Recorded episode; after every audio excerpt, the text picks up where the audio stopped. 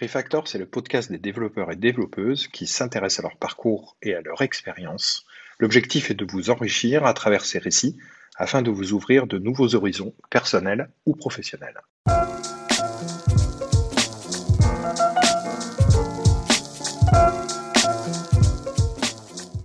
Aujourd'hui, je reçois Estelle Landry. Euh, j'ai le plaisir de recevoir Estelle Landry, qui est euh, product owner, UI euh, UX designer. J'en passe et des meilleurs. Beaucoup, beaucoup de choses là. La liste très longue. Il faudrait, il faudrait un bon moment pour dire tout ce que tu es capable de faire, tout ce que tu fais. Estelle, bonjour. Merci d'être avec nous. Bonjour Pierre, merci à toi de, m'inviter, à vous de, me faire partie de cette magnifique aventure en tout cas. Ça a l'air eh super. écoute, euh, écoute, merci. On a déjà, on a déjà, euh, on a déjà euh, invité ta copine Magali. Ça a été très sympa la dernière fois. donc, on s'est dit qu'on allait inviter toutes les jeunes femmes exceptionnelles du, de l'ex-bassin montpellierin, écosystème montpellierin. Alors, moi, ce que je trouvais intéressant dans ton parcours, faisons bien, faisons court, c'est que toi, tu as fait l'inverse. C'est-à-dire que tu as démarré euh, tu as démarré à l'informatique et tu t'es dit, je vais euh, devenir développeuse. C'est exactement ça. Comparé au parcours de Magali, si vous avez écouté le, podcast euh, de Magali Bod, oui, en effet, je suis partie d'une école d'ingénieur et de développeuse à la sortie et je suis arrivée en mode produit. D'accord. Donc, tu as commencé à Polytech, c'est ça? École Polytechnique de Montpellier. C'est Polytech Montpellier? Exactement, ouais, euh, avec pas trop de. Je savais pas du tout où j'allais atterrir après l'école. Euh, j'aimais beaucoup les maths et quand je suis arrivée à Polytech, euh, je savais pas trop ce que j'allais faire après. Et, et l'école m'a permis de prendre le temps de réfléchir et de découvrir l'informatique et le développement et l'algorithmie. Et c'est comme ça que je suis arrivée dans la branche informatique. Donc, tu es es une scientifique de base, si je peux, enfin, je sais pas si c'est trop un gros mot pour ce que j'ai fait, mais j'adorais les mathématiques et j'adorais les sciences. Et c'est comme ça que j'ai rencontré l'algorithmie en deuxième année d'école d'ingénieur, où on nous a proposé euh, de découvrir l'algorithme euh, et, vraiment sur une, sur UE, sur une matière qui était assez dense, assez sympa, et pour l'appliquer sur des, euh, des outils maths. Alors moi, ça me plaisait à cause des maths, mais j'ai commencé comme ça sur du MATLAB. Je sais pas pour ceux qui connaissent cet outil incroyable, euh, mais j'ai commencé à coder ces premiers algorithmes euh, mathématiques. Bah là, tu m'impressionnes quand même. C'est-à-dire que euh, déjà, tu fais partie de ces, de ces rares femmes ingénieurs, de ces rares femmes scientifiques qui aiment la, qui aiment la science, qui aiment les maths. En fait, on, on, on bousille à peu près tous les clichés là avec toi, grosso modo. Je je sais pas si on peut dire ça, mais en tout cas, ouais, quand j'étais gamine, j'étais aussi un garçon manqué, on me disait souvent. Je n'aimais pas beaucoup cette expression-là. Euh, j'ai toujours aimé les, les sciences. C'est vrai que j'ai fait option maths. Il y avait quasiment que des mecs. Euh, à Montpellier, au lycée Georges Pompidou, enfin à Castelnau-le-Lez. Et, c'est vrai que je me suis jamais posé trop la question, mais je me suis lancée dans ce que j'aimais faire et, et, les mathématiques étaient une des choses. Et puis bizarrement, plus je me suis orientée vers ce que j'aimais, et plus je me suis retrouvée sur des filières euh, avec 60, 70, 80% d'hommes Ouais. Il y avait de l'atavisme, peut-être tes parents, euh, dans, dans, les sciences, dans les maths, dans, dans l'ingénieur ou des choses comme ça, juste comme ça? Euh, non, pas forcément. En fait, euh, j'ai des parents qui sont. Alors, ma maman est cadre à la poste et mon papa aussi. Donc, comment t'expliquer que j'étais dans une famille de fonctionnaires? Mais ma mère aimait bien les maths. Elle préférait me faire travailler les maths que, les, que le français. Et je sais pas si c'est elle qui m'a qui m'a donné ça, qui m'a fait infuser euh, cette, euh, cette matière-là. Mais en tout cas, ça a bien marché. Donc, et toi, c'est l'algorithmie qui t'a, c'est l'algorithmie qui t'a, qui t'a vraiment intéressé? Qu'est-ce que tu trouvais comme matière intellectuelle finalement? Parce qu'il y a quand même beaucoup de gens qui, qui, qui, sont, qui ont plutôt un souvenir assez douloureux ou négatif de l'algorithmique pendant, pendant leurs études. Et j'ai pas l'impression que c'est le cas pour toi. Et euh, même au contraire, euh, qu'est-ce que tu trouves en fait? Quelle matière tu as trouvé euh, ben en fait, quand on, étudie les mathématiques, même jusqu'à la fin du lycée, même en début d'école d'ingénieur, ce qu'on reprenait, c'était un petit peu, tu sais, les, les schémas. on a ça, alors on peut appliquer ça, donc on va voir ça. Et ce, ce genre de réflexion où on commençait à expliquer des itérations où on commençait à expliquer des boucles. Ben, finalement, avec les mathématiques, j'étais assez, euh, je, connaissais déjà un peu ce genre de mécanisme. Et quand on m'a expliqué que derrière, ça pouvait créer des algorithmes, c'est-à-dire que avec des choses en entrée, je pouvais, en appliquant ces règles-là, avoir des choses à la sortie pour répondre à un problème, je me suis dit, mais c'est génial. Et le fait de savoir les écrire euh, moi-même, euh, c'était encore plus génial, je trouvais. Et quand j'ai appris qu'on pouvait mettre ces règles-là dans un petit outil qui te faisait ça à la mano, tranquille, et que toi, tu n'avais rien à faire, j'ai trouvé ça encore, un plus, encore plus incroyable. Donc, la boucle est bouclée avec MATLAB. Ben, c'est ce que j'ai senti, ouais. Je me suis, je me suis sentie assez euh, euh, puissante dans le, dans, dans le sens où, en fait, euh, j'avais construit quelque chose et ce quelque chose arrivait à me répondre face à un problème. Et le fait de pouvoir créer de ses propres mains et d'avoir directement sur l'ordinateur la réponse à ta question par cet algorithme-là qui a réfléchi pour toi, je trouvais ça incroyable. Et le, le voilà, le, fait de pouvoir même modifier en direct live et avoir aussi le retour de ce que tu faisais à l'écran directement, je trouve ça ultra puissant. Tu me fais rêver, parce que je pense que tu dois faire rêver euh, pas mal de, profs euh, d'algorithmique euh, qui se retrouvent avec des, avec des étudiants endormis devant eux la plupart du temps. Non, mais c'est assez, c'est assez marrant ce que tu dis, parce que. Et il y, a des, moments comme ça dans, ton, dans, ton, dans ton cursus ou dans ton souvenir où tu te dis, tiens, ça c'était vraiment cool. Là, on avait fait un truc génial, ou euh, une belle réussite, un algorithme assez compliqué à mettre en place ou un truc où tu n'as pas dormi euh, la nuit parce que ça te faisait des cauchemars. Tu as des anecdotes par rapport à ça? J'en ai deux, mais je vais plutôt en parler d'une. C'est euh, ben, justement en deuxième année d'école d'ingénieur, avant de rentrer complètement dans l'informatique. On avait cette UE d'algorithmie et de code. Et on nous avait dit, ben, choisissez un projet, mettez-vous en équipe et faites quelque chose de vos mains. Et un des sujets, c'était le Sudoku. D'accord. on s'est dit, bah, chouette, on va faire un sudoku. Mais quand j'ai vu le projet, j'ai trouvé ça insurmontable. Je me suis dit, mais il va y avoir des règles dans tous les sens. Au niveau de l'affichage, ça va être compliqué. Euh, puis on n'a pas beaucoup de temps. Et puis, je, je sais pas, je m'en suis fait une montagne extrême. On était sur du C. Euh, non, du C++ à ce niveau-là.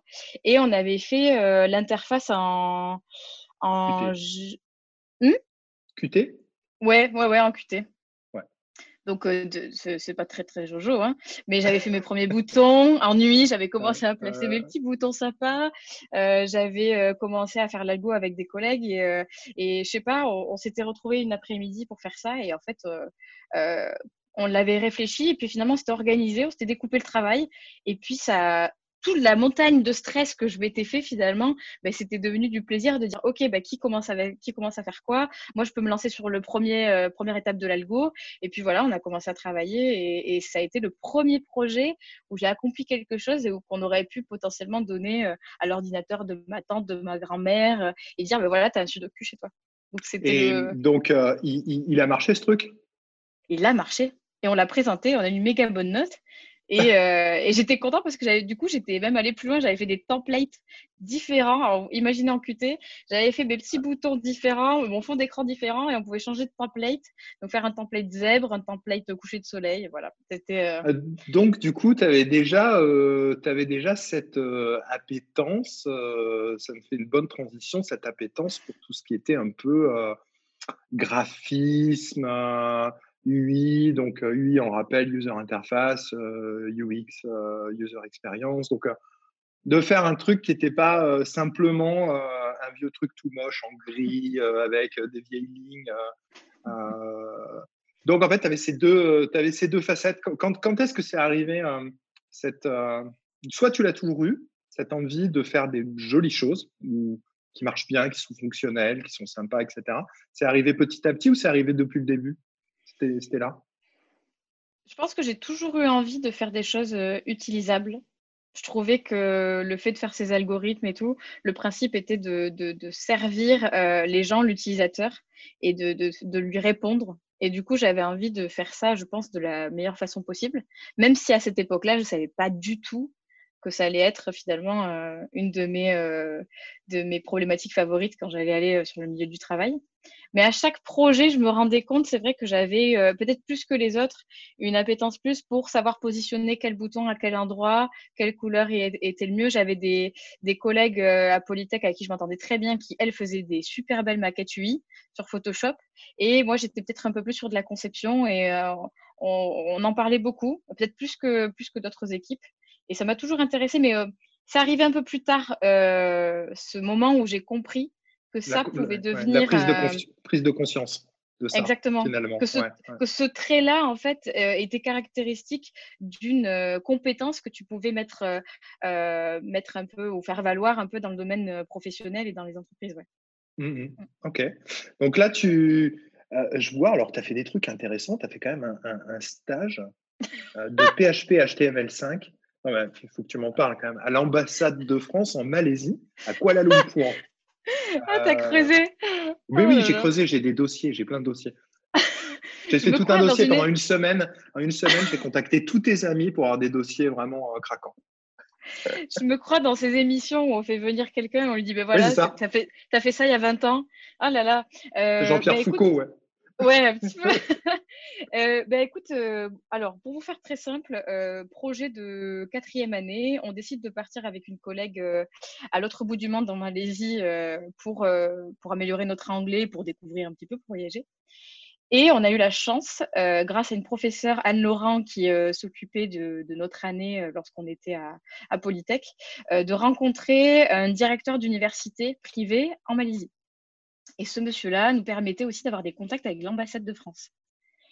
Et euh, c'était un projet que j'ai adoré parce que c'est là où j'ai senti vraiment euh, ce que j'allais faire plus tard. Euh, c'est qu'en fait, à l'ambassade de France, je vous le fais très rapidement, ils avaient un Excel pour gérer les étudiants malaisiens qui allaient en France et les étudiants français qui allaient en Malaisie feuille Excel, des millions de colonnes, enfin millions, je, je suis un peu marseillaise sur les, sur les bords, mais euh, énormément de colonnes et tout ça à la mano. Et notre but avec euh, ma collègue, c'était de faire que ce fichier devienne une application et du coup devienne beaucoup plus simple à gérer.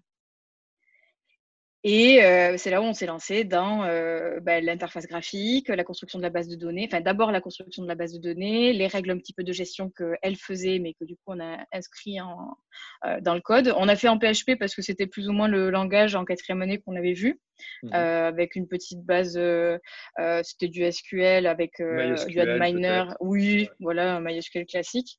Et voilà, la conception, je, commençais à adorer ça pour commencer à définir les bases de données, les tables, quelles sont les relations, un N, un N, etc. Et, et à la fin, on s'est encore plus régalé parce qu'on a mis un petit peu de, de couche, une couche graphisme et, et voilà. Et cette personne, je crois, je j'ai pas envie de dire de bêtises, mais je crois qu'elle l'utilise encore. Oui, mais regarde, je te mets la petite musique. On l'a retrouvée, elle est là aujourd'hui. Ah elle est dans les Ardennes. Euh, non, non, mais euh, et donc tu t'es régalé. Ça, vous l'avez fait, vous l'avez fait à plusieurs ce, stage, c'est ça? À deux, oui, à deux. Ça devait être top, non? On raconte, euh, tu as passé quatre mois en Malaisie, c'est quand même. C'était une super belle expérience, euh, bon, d'un point de vue euh, personnel pour la culture, euh, la découverte, la cuisine, au niveau culinaire, c'était incroyable. moi, me mettre un petit peu en défi parce que c'était la première fois que je sortais du contexte familial. Et au point de vue professionnel, c'est le premier projet qu'on a mis dans les mains d'un professionnel et qui fonctionne et qui a fonctionné. et en plus, en parallèle, je ne sais pas si tu as aussi fouiné que ça, mais je donnais des cours euh, attention, attention, je donnais des cours à des Malaisiens qui étaient du coup euh, à la fac. Et je donnais des cours. Euh, alors, j'avais donné des cours de, du ML. Ah ouais? Ouais. Tu as quand même donné, alors, une petite française là-bas qui donne des cours d'UML à des Malaisiens. C'est quand même. c'est sympa, quoi. C'était très, très sympa. Très, alors, sympa dans le côté où j'ai réussi à le faire. Alléluia. Mais très challengeant et j'avais donné des cours aussi de comment savoir bien s'exprimer à l'oral parce que j'avais été étonnée parce qu'ils sont, ils étaient paralysés. C'était pas du tout dans leur culture de prendre la parole et d'expliquer mmh. des choses. Et du coup, j'avais fait ça aussi en parallèle. Donc là, tu faisais déjà le, le, premier pas de ton, on y reviendra tout à l'heure, mais de, de ton démarrage de public speaking. Peut-être. Un petit peu, j'avais jamais fait la relation, ouais, exactement, ouais. Après, ces quelques, après ces quelques stages, tu as ton premier vrai job. Euh, tu rentres chez Septéo, c'est ça? Exactement. Ouais. Grosse, grosse boîte, gros groupe à Montpellier. Donc, tu trouves ton premier job, pas forcément dans le, pas trop dans le code. Tu, tu démarres déjà une sorte de euh, réorientation ou est-ce est que est-ce qu'il correspond est-ce qu'il correspond vraiment à ce que tu recherches? C'est ma question. Ou est-ce que c'est volontaire de ta part d'aller vers ça, vers de l'assistance à maîtrise d'ouvrage et euh, de la chefferie de projet finalement, plus que du pur code?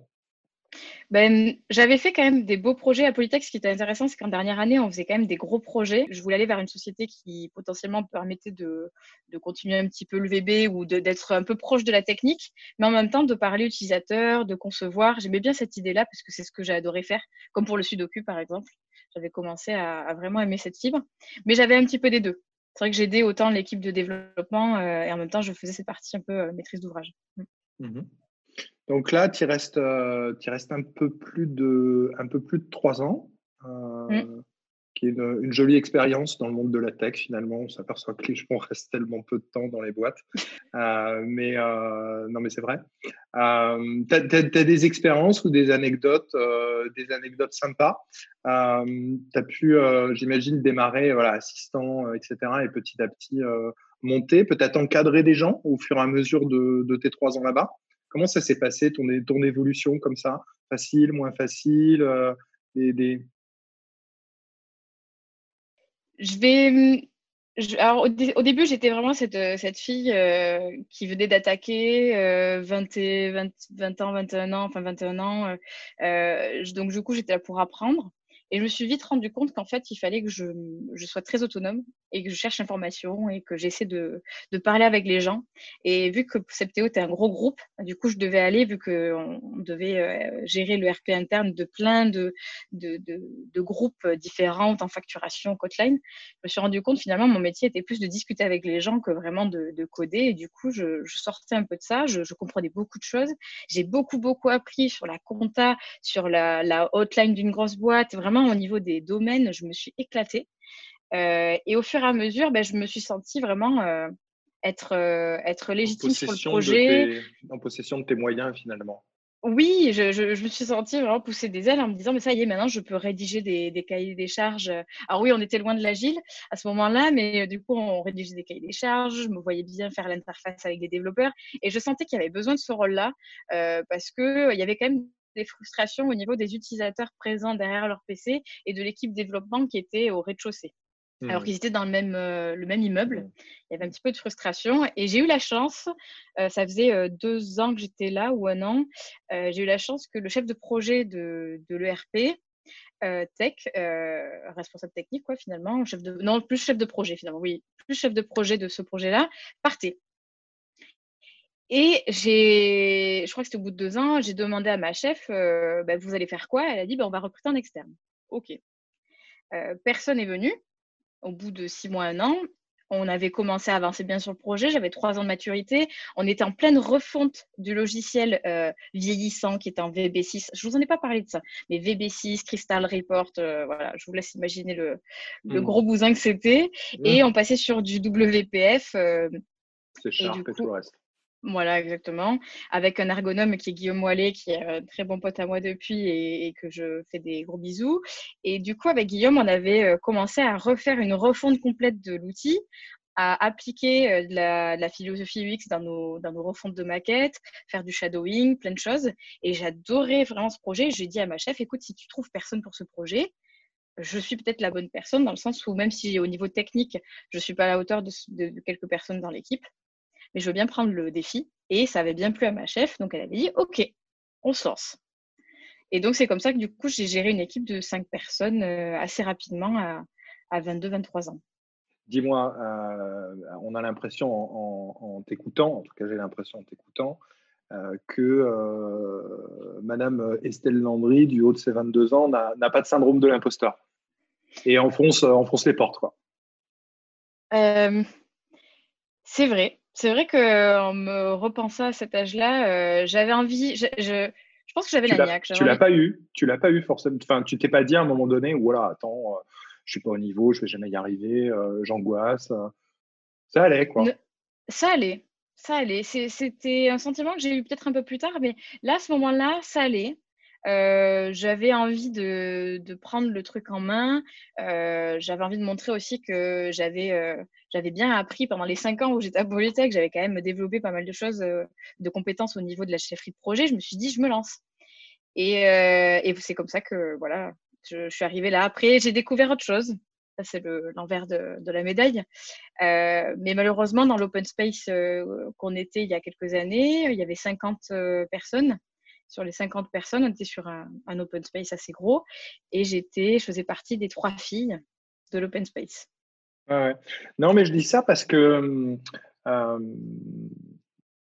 je, rencontre euh, voilà, des femmes à certains niveaux euh, de responsabilité, etc. Et c'est pas forcément évident, ne serait-ce que de, pour elles, de prétendre ou de, de savoir prétendre à des postes qu'elles doivent avoir de manière complètement légitime. Euh, et là, toi, tu as, as, 22 ans, tu es quand même jeune, etc. Et tu, euh, euh, tu, tu, joues un coup, finalement, qui, pourrait être complètement normal pour plein, plein d'hommes, finalement. Mais même, je pense, un homme, il aurait, il aurait même pas attendu. C'est-à-dire qu'on aurait dit, on va prendre un interne. Il aurait dit dès, le début, ah, non, non, mais pourquoi vous prenez un interne? Prenez-moi, quoi. Je suis là, je suis disponible et tout. Donc, toi, tu as quand même un petit peu attendu qu'il fasse chou blanc pour te positionner. Mais donc c'est assez intéressant de voir que euh, on peut être jeune, on peut être une jeune femme, on peut démarrer et on peut quand même euh, euh, vraiment être ambitieuse, savoir ce qu'on vaut, parce que finalement, tu disais que tu étais en, pleine possession de tes moyens, tu te sentais à l'aise, tu te sentais confiante, et obtenir ce qu'on veut. Et, et ça, c'est quand, même, c'est quand même assez intéressant à noter. Donc petit à petit, après, tu changes encore d'expérience, tu te retrouves euh, cette, fois, cette fois dans, un, dans une SS2I, une ESN. Euh, tu vas chez, euh, chez, chez Acelis. voilà, tu restes, un, restes un petit moment. c'est quoi ton poste là-bas? Tu es toujours dans la même veine sur de la MO1, sur la chefferie de projet? Alors, 100% chefferie de projet. Euh, j'étais arrivée pour faire euh, chef de projet fonctionnel, euh, mais la personne qui s'occupait du pôle .NET, à ce moment-là partait. Et donc, du coup, il y avait une équipe de 20 personnes. Et, ah et alors, attention, ironie du sort, moi qui voulais faire un peu plus de fonctionnel à ce moment-là, j'arrive, premier jour, on me dit, écoute Estelle, finalement, on te voyait bien chef de projet fonctionnel, mais vu que tu as pas mal d'expérience, on va te proposer de, faire, de faire responsable du pôle .NET bien sûr avec un, pairing avec euh, l'ancien responsable pendant six mois pour que tu t'habitues. Mais après, voilà, on te laisse le lead de 21 personnes ou 20, ouais, 20 21 personnes euh, au pôle.net. Ouais. Donc là, euh, peut-être un petit peu moins à l'aise du coup? Beaucoup moins à l'aise, complètement. toujours cette envie de, de se dire, allez, ben, pourquoi pas? Et puis, à ce moment-là, dans ma tête, je crois que j'ai eu, euh, vous savez, c'est tout ce qu'on vous a rabâché pendant l'école, euh, cette phrase de, OK, après, euh, après développeur, après machin, tu dois devenir chef de projet, après chef de projet, tu dois devenir responsable, après responsable, tu dois venir. Et je ne me suis pas posé la question de ce que j'avais envie, moi, mais je me suis dit, ah, chouette, je vais monter haut, je, suis en plein dans, dans possession de mes. L'ascenseur social, l'échelle qui marche bien c'est ce qu'on m'a dit dans mon école d'ingé, ça, ça colle pile poil. La progression est, bonne. C'est ça. Je suis pas allée côté développement à 100% et je vais pas faire architecte. Du coup, je vais continuer sur mon, sur mon, mon chefferie de projet. Je vais aller plus loin dans ma chefferie de projet. Et pour moi, c'est la suite logique. Et donc, du coup, quand on m'a dit ça, je me suis dit chouette. Alors, ça arrive un peu tôt pour moi parce que j'avais quand même très peur à ce moment-là. Euh, mais je me suis dit qu'avec la personne qui allait m'encadrer pendant six mois, ça allait bien se passer. Euh, et du coup, j'ai dit allez, on tente. Ok. Qu'est-ce que ça a donné? Parce que tu n'es pas resté très très longtemps, hein. tu es resté un peu plus d'un an dans cette expérience. Euh, voilà, si tu veux, si tu veux euh, euh, en parler. Mais après, je pense que ce qui est intéressant, surtout, c'est vraiment cette expérience quand tu arrives chez Tabmo, oui. cette société à Montpellier qui est dans le domaine de la publicité programmatoire, programmatique. Programmateuse, programmateuse, voilà, ok. euh, et là où tu es vraiment product owner, où là tu, tu tombes dans euh, quelque chose qui te convient et qui, que tu fais encore aujourd'hui, euh, finalement. Euh, là aussi, est-ce que c'est une volonté de ta part ou en, fait, c'est finalement un peu comme toute ma, toute ma carrière. En fait, j'ai l'impression que j'ai j'ai pris le temps de réfléchir au bon moment à ce que je voulais faire et étape par étape, j'ai su un peu prendre les décisions que je, qui me semblaient les plus euh, en, rapport avec moi-même, avec ce que j'avais vraiment envie de faire. Euh, en fait, pendant, pendant la période où j'étais chez Acélis, euh, avec mon collègue Guillaume Moilet, qui était UX designer chez Genapi, on a commencé à aller au Meetup Flupa. UX euh, à Montpellier. Euh, donc pour ceux qui ne savent pas ce que c'est un meet-up, c'est un regroupement de professionnels ou pas en rapport direct qui se retrouvent euh, le soir après pour boire un café ou prendre l'apéro, mais pour parler d'un sujet qui peut être autant technique ou pas. et il y avait un meet-up UX à Montpellier. Et on s'est dit avec mon, collègue, bah, tiens, on y va, que c'est quelque chose qu'on adorait.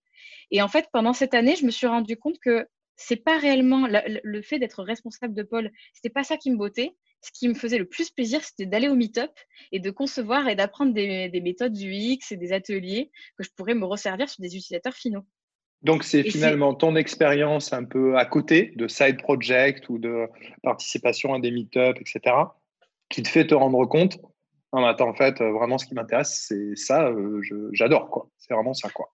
Gros déclic. Exactement, gros déclic. Et surtout, j'ai rencontré quelqu'un euh, que j'apprécie aussi énormément qui s'appelle Chloé euh, Pellen, qui était aussi à Tamo à ce moment-là, et qui me dit Écoute, Estelle, c'est trop dommage si tu adores faire du fonctionnel et si tu as cette appétence UX, viens chez nous, viens à Tamo.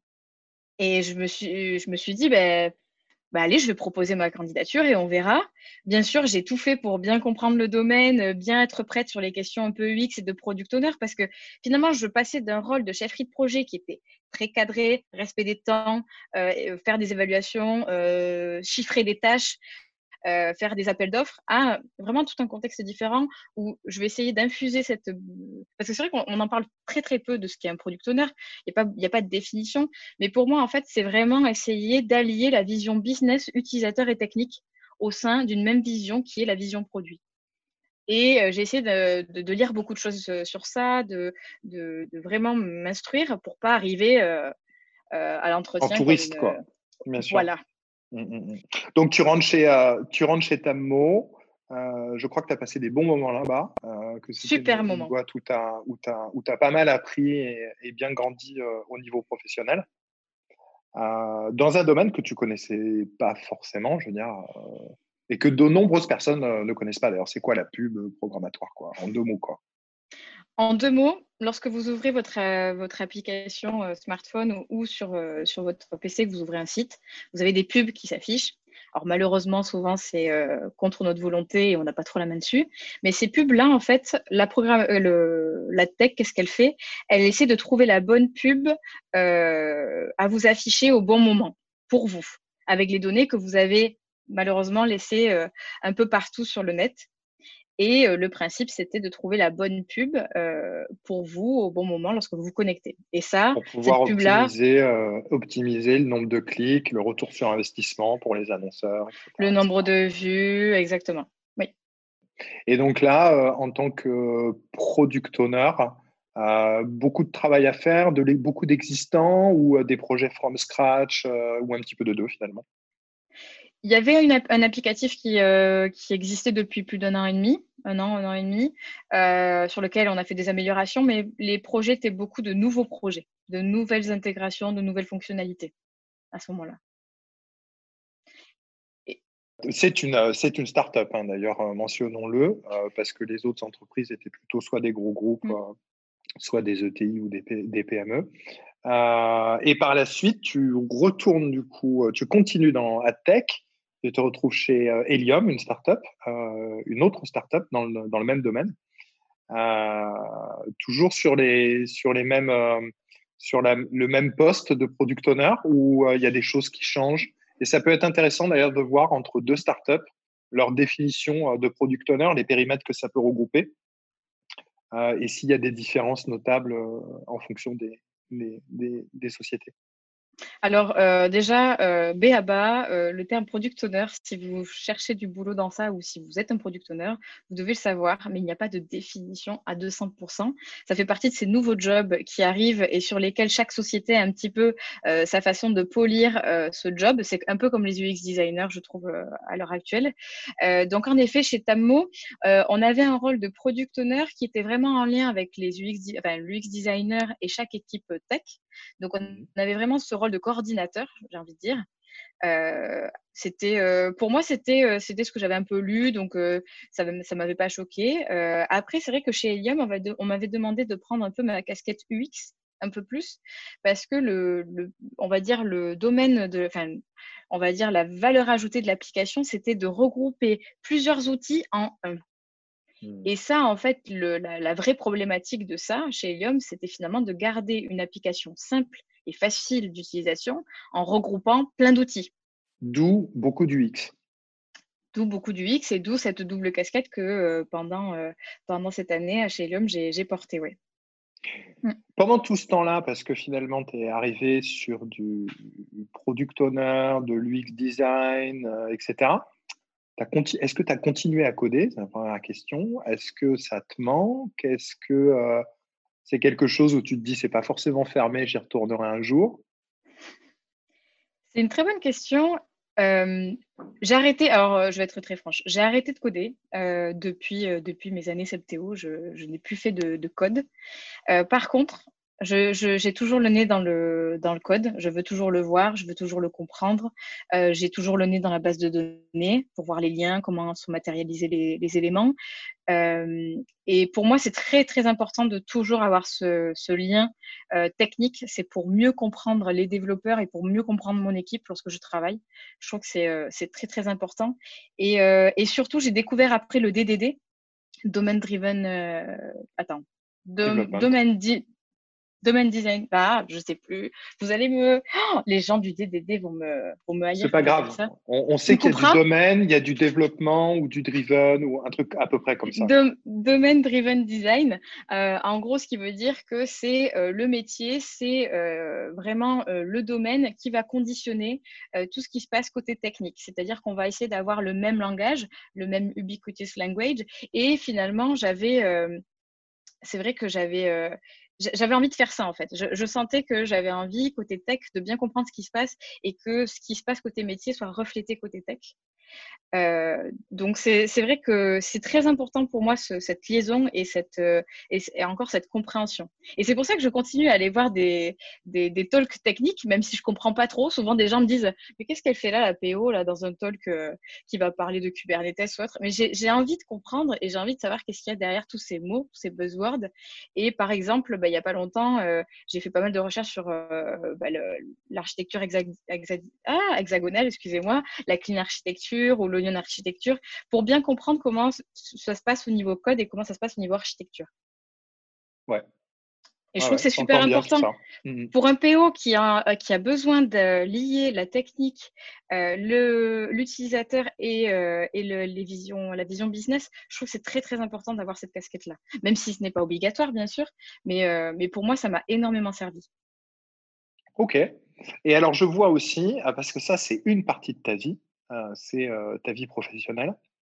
Mais j'ai l'impression que tu as à peu près quatre vies parallèles parce que on te voit, on te voit en talk, euh, donc sur, on te voit dans des meet-up, on te voit organisatrice de tout un tas de trucs. tu peux nous en dire plus? C'est quoi en ce moment les side projects d'Estelle? Donc, tu as été aussi co-organisatrice, vice-présidente de, de Sunnytech, qui est l'événement à Montpellier pour euh, les confs technologiques, qui a dû être annulé cette année, mais euh, pour des raisons qu'on comprend malheureusement. Euh, Flupa aussi, où tu es membre, co-organisatrice vraiment active. et aussi Mixit, je crois aussi. Non, Mixit, non, j'étais juste speaker à Mixit. D'accord, juste speaker. Comment, comment tu fais pour, pour faire tout ça? Parce que il y a beaucoup de gens qui arrivent euh, déjà euh, à peine à, bien assurer leurs tâches euh, au boulot, leur vie, leur vie pro, leur vie perso, etc. Tu, arrives à bien gérer tout ça? Alors, j'ai pas d'enfant encore, donc ça me laisse déjà du temps. je prends beaucoup de temps pour le faire. mais en fait, je me dis que c'est pour rendre l'appareil aux gens qui m'ont fait découvrir mon boulot de rêve, qui est le product ownership et l'UX. Sans ces meet-up, sans tout ça, j'aurais jamais pu grandir à ce point, apprendre à ce point. Et je, je, me dis que mon rôle, c'est de faire la même chose qu'ont fait ces gens-là et du coup de, pouvoir organiser des événements comme ça. et, ça prend beaucoup de temps, en effet. Euh, Sonitech, oui, malheureusement, je suis plus dans l'organisation. Enfin, je suis toujours un petit peu liée dans l'organisation, mais je, prends moins de temps. Et en ce moment, ce que je gère, c'est que j'essaie d'aider le meetup euh, DDDFR. Euh, sur Paris. Euh, J'essaie aussi d'aider le meetup euh, Craft Records, qui est un meetup qui essaie de donner plein de conseils pour les nouveaux speakers pour essayer de se lancer. Et en parallèle, c'est vrai que je suis toujours présente aussi dans les meet-up UX et là en ce moment à Paris. en fait, je me rends compte voilà, que j'essaie d'aider les gens qui veulent comme moi grandir, mais aussi d'un côté, j'ai très à cœur que les, les filles et les, femmes de la tech puissent aussi prendre la parole et soient moins frustrées et n'aient pas forcément peur d'aller de l'avant et de se montrer et de parler de tech. Euh, je le vois, je, me rends compte en conférence tech qu'on tourne autour des 6% de speakers, voire un peu moins, euh, ce qui est très, très, très, très peu. Euh, et pourtant, il y a quand même de plus en plus de développeuses. On est autour des 9-10%, enfin développeuses ou autres. Hein, je, prends une grosse maille et j'ai envie de montrer qu'on a tous la parole et d'être et d'avoir ce chiffre aussi peu, enfin de, de, ne croiser que très peu de speakers. Moi, ça me ça, me montre qu'il y a un problème et c'est pour ça aussi que je, je suis dans Craft Records ou, euh, ou, encore à Sony Tech pour essayer de promouvoir un peu tous ces, ces, éléments. Je suis entièrement euh, d'accord avec toi sur ce point-là. D'ailleurs, euh, pour ce, ce, podcast Refactor, moi, je souhaite vraiment avoir une démarche active et proactive d'aller chercher des femmes et des jeunes femmes de notre secteur d'activité, de la tech, d'une manière générale, parce que je sens que si on n'a pas une démarche proactive, de, comme tu le fais d'ailleurs, de faire bouger les, limites, les frontières, etc. Alors, j'ai des super retours parce que pour l'instant, voilà, elles sont très contentes, en tout cas, je pense, de, prendre la parole, de parler, de parler de leur métier, de parler de leur passion, etc. Et j'estime qu'on a un peu, comme toi, j'imagine, une sorte de devoir de faire ça si on veut qu'un jour, on ne reste pas simple spectateur de ces pourcentages, mais un tout petit peu à, notre, chacun à notre niveau, un petit peu acteur de ces, de ces pourcentages. Qu'est-ce que tu, qu'est-ce que tu donnerais comme euh, justement comme petit conseil euh, euh, peut-être à des, à des, jeunes femmes ou même voilà à, n'importe qui qui voudrait se lancer dans la tech Qu'est-ce que tu si, si, tu pouvais revenir un peu sur le Estelle Landry d'il y a une, bonne dizaine d'années quand tu étais encore étudiante, qu'est-ce que tu que tu lui dirais qu'elle pourrait écouter et entendre je, je, pense que j'aurais deux, allez, peut-être deux, trois conseils, mais le, premier conseil, c'est euh, sois curieuse, va au fond des choses. S'il y a quelque chose qui te plaît, ne te mets pas des barrières, lance-toi euh, et, et, va au fond, va au fond des choses. Tu as Internet maintenant qui existe, euh, lance-toi, cherche, euh, mets en place, télécharge, euh, fais des trucs. Et le, deuxième, le deuxième conseil que, que je donnerais, c'est alors désolé pour pour mon langage pas très soutenu, mais t'en as rien à faire des autres. J'allais dire autre chose, mais t'en as rien à faire des autres. Suis ce que tu as toi envie de faire, et c'est ça qui va faire ta force. Et euh, même si euh, tu vas avoir des, euh, des moments où tu vas te sentir peut-être pas dans ton élément, où tu vas te dire que c'est pas pour toi, si tu as envie de le faire, fonce. Et moi, ça m'a, permis de grandir. Donc, j'espère que les, moi, Estelle, si j'entendrai ça, j'irai encore plus loin. Et j'espère que d'autres personnes aussi auront envie de, de continuer dans la tech ou, ou, de découvrir la tech carrément. C'est évident. C'est évident que euh, ça donnera envie. Je te remercie beaucoup, Estelle. Euh, c'était un vrai moment de plaisir de partager ces, quelques minutes avec toi, d'apprendre un, peu mieux de connaître. Et au plaisir de te revoir parmi nous à Montpellier prochainement. Avec très grand plaisir pour vous revoir. Vous me manquez beaucoup, le soleil me manque beaucoup.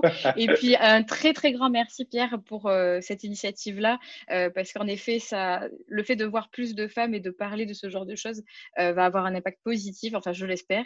Et, et c'est vrai que c'est super agréable. En tout cas, merci de ton initiative. Merci à toi. Vous êtes développeur ou développeuse, vous souhaitez vous former sur des frameworks JS modernes comme React ou Node Retrouvez nos formations Flint Academy en cliquant sur le lien en description.